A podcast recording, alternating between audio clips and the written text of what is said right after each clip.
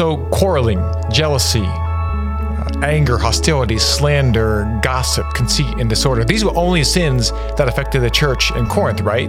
They, of course, would not affect ours. Or would they? Hi, my name is Peter Finch, and we are going to be answering that question and more today on Beyond the Notes.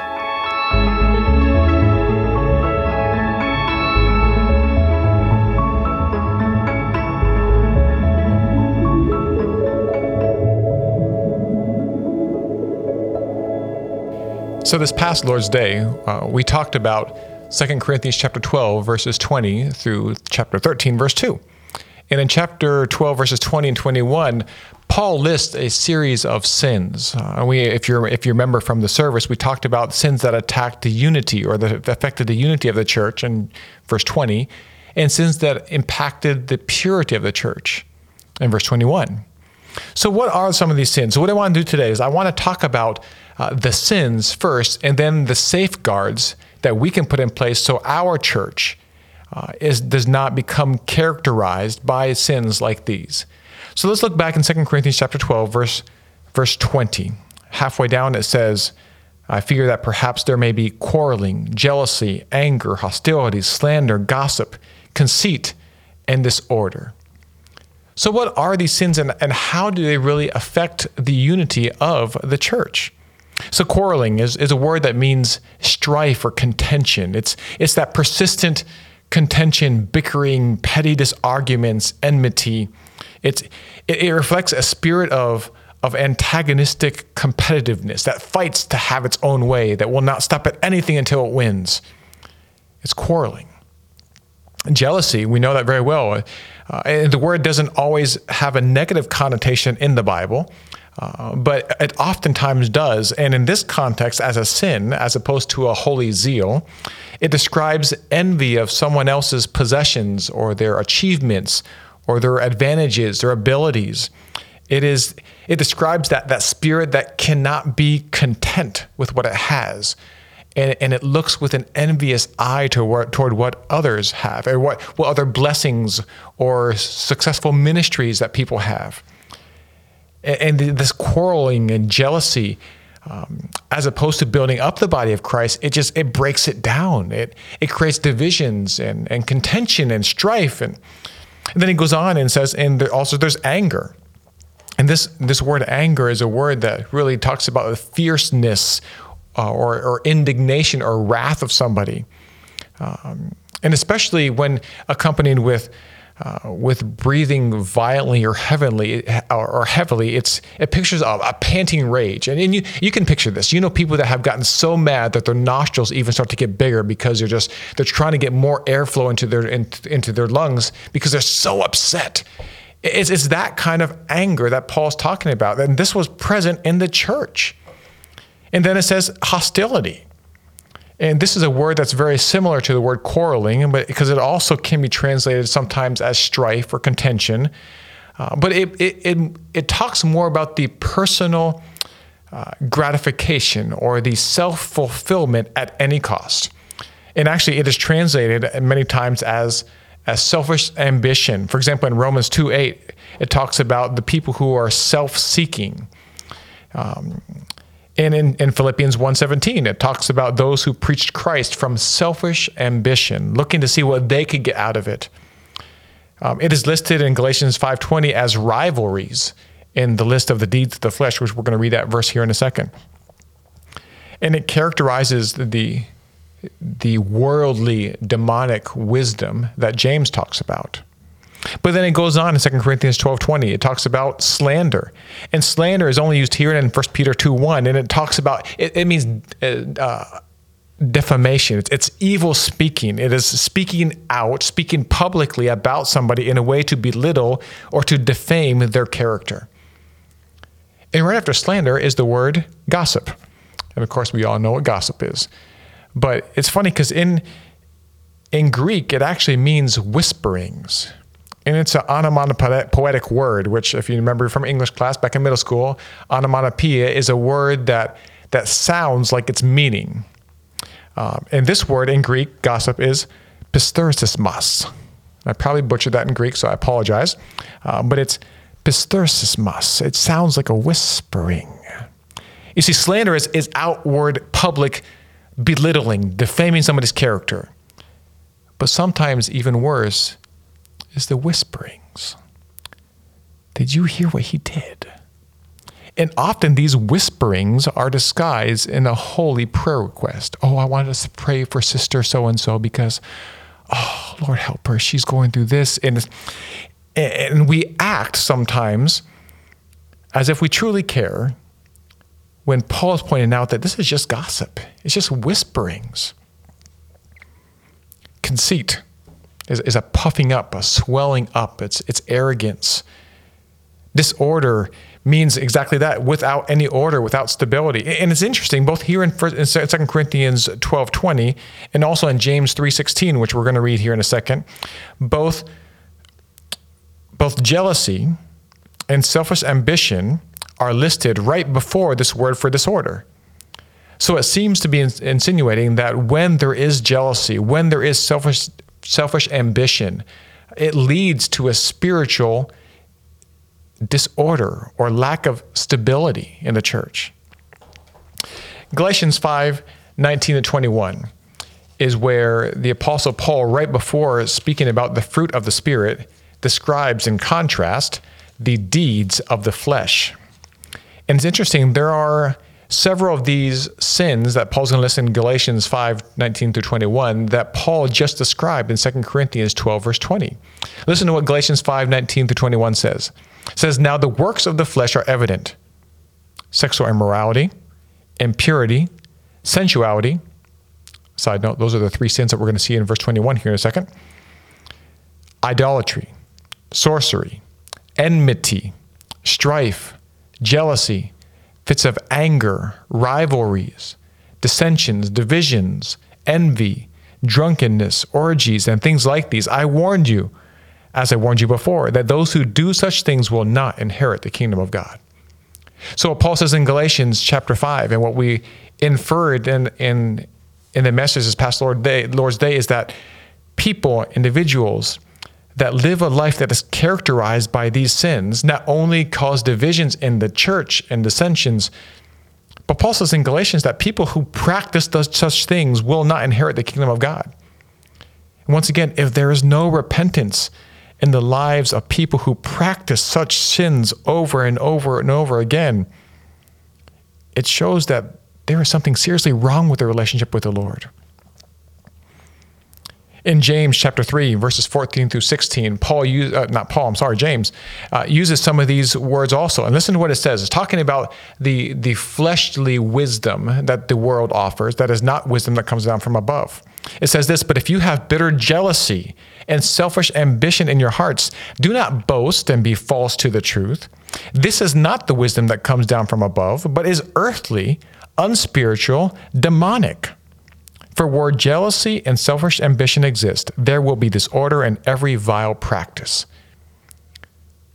James is saying if if these sins are present among you or in your church body, this jealousy and selfish ambition, he says, do not boast about it, but rather fear, because that kind of wisdom does not come from God. It is not biblical. Rather, it is earthly, it is unspiritual, it is demonic.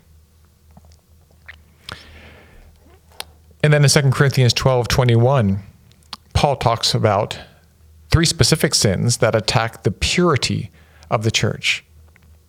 He talks specifically about, in verse 21, impurity. And that is a general word that talks about uncleanness, moral uncleanness, anything that will make us unfit uh, for God's work.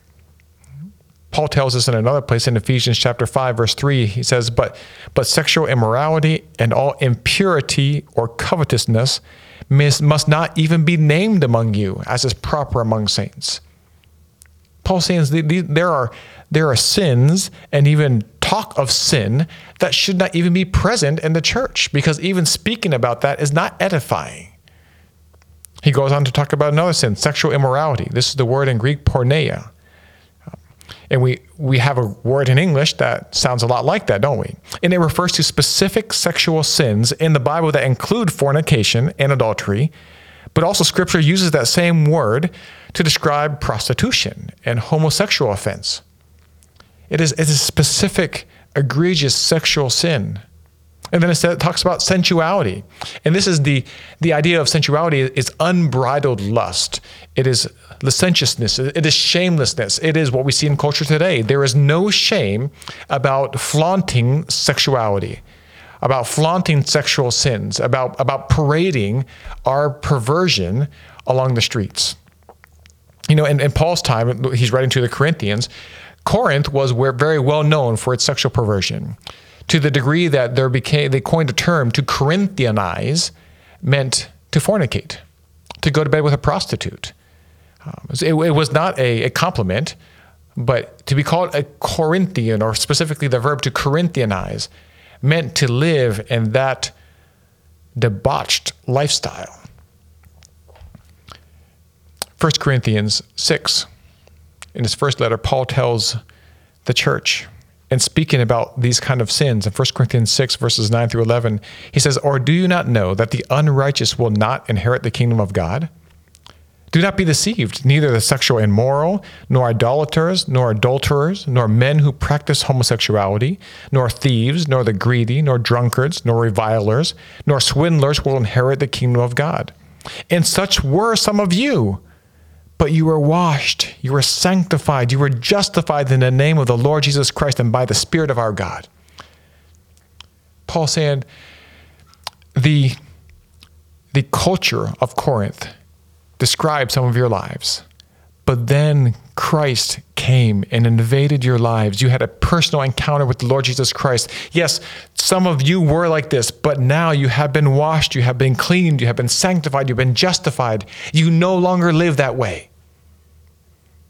It was Robert Murray M'Cheyne, a Scottish theologian, who said, It is not great talents that God blesses so much as great likeness to Jesus. He's saying what, what God values in his church is purity. God is not looking for your great talents, even though many of you have significant talents, and I pray you use them for God's glory. But God is not so interested in your talents or your abilities so much as your Christ likeness, so much as your purity before the Lord. So these are sins that not only affected the church in Corinth, they infiltrate the walls of our church today. So, what are some of the safeguards as you and I possibly see some of these sins start to surface in the people that we love and we know, and God forbid in our lives? Well, what are what are three things that we can remember to safeguard ourselves against these sins? I think the first thing we can remember is the nature of God. Remember who God is. So before you fall into temptation, remember what Psalm 100, verse 3 says Know that the Lord, He is God. It is He who made us, and we are His. We are His people and the sheep of His pasture. You see, none of us are our own creator. None of us determine how we are supposed to live. We were made by God and for God alone. And none of us lives apart from God. Uh, he is the covenant Lord and shepherd who has redeemed us and who has sustained us. And this God is the holy God who calls us to be holy as he is holy. So remember the nature of God, that he is holy, he is creator, he is our Lord. But then remember the sinfulness of sin. Remember how sinful sin actually is. You know, it is it is when when Satan whispers in your ear that, well, that angry outburst, there's nothing wrong with that. This little moment of sloth in your life, nah, who cares? This disregard for the Lord's holy name, well, everybody's doing it. Remember John's warning in 1 John 3 4 that every sin is lawlessness. You see, when we sin, we become lawbreakers. Even the tiniest act of unholiness is rebellion against our holy God and justly deserves his wrath and displeasure. Sin is so sinful that it, requ- it requires nothing less than the blood of the sinless Son of God to purge it, to clean it, to pay for its penalty. There is no inconsequential sin. So remember the nature of God, remember the sinfulness of sin, and then remember the work of Christ.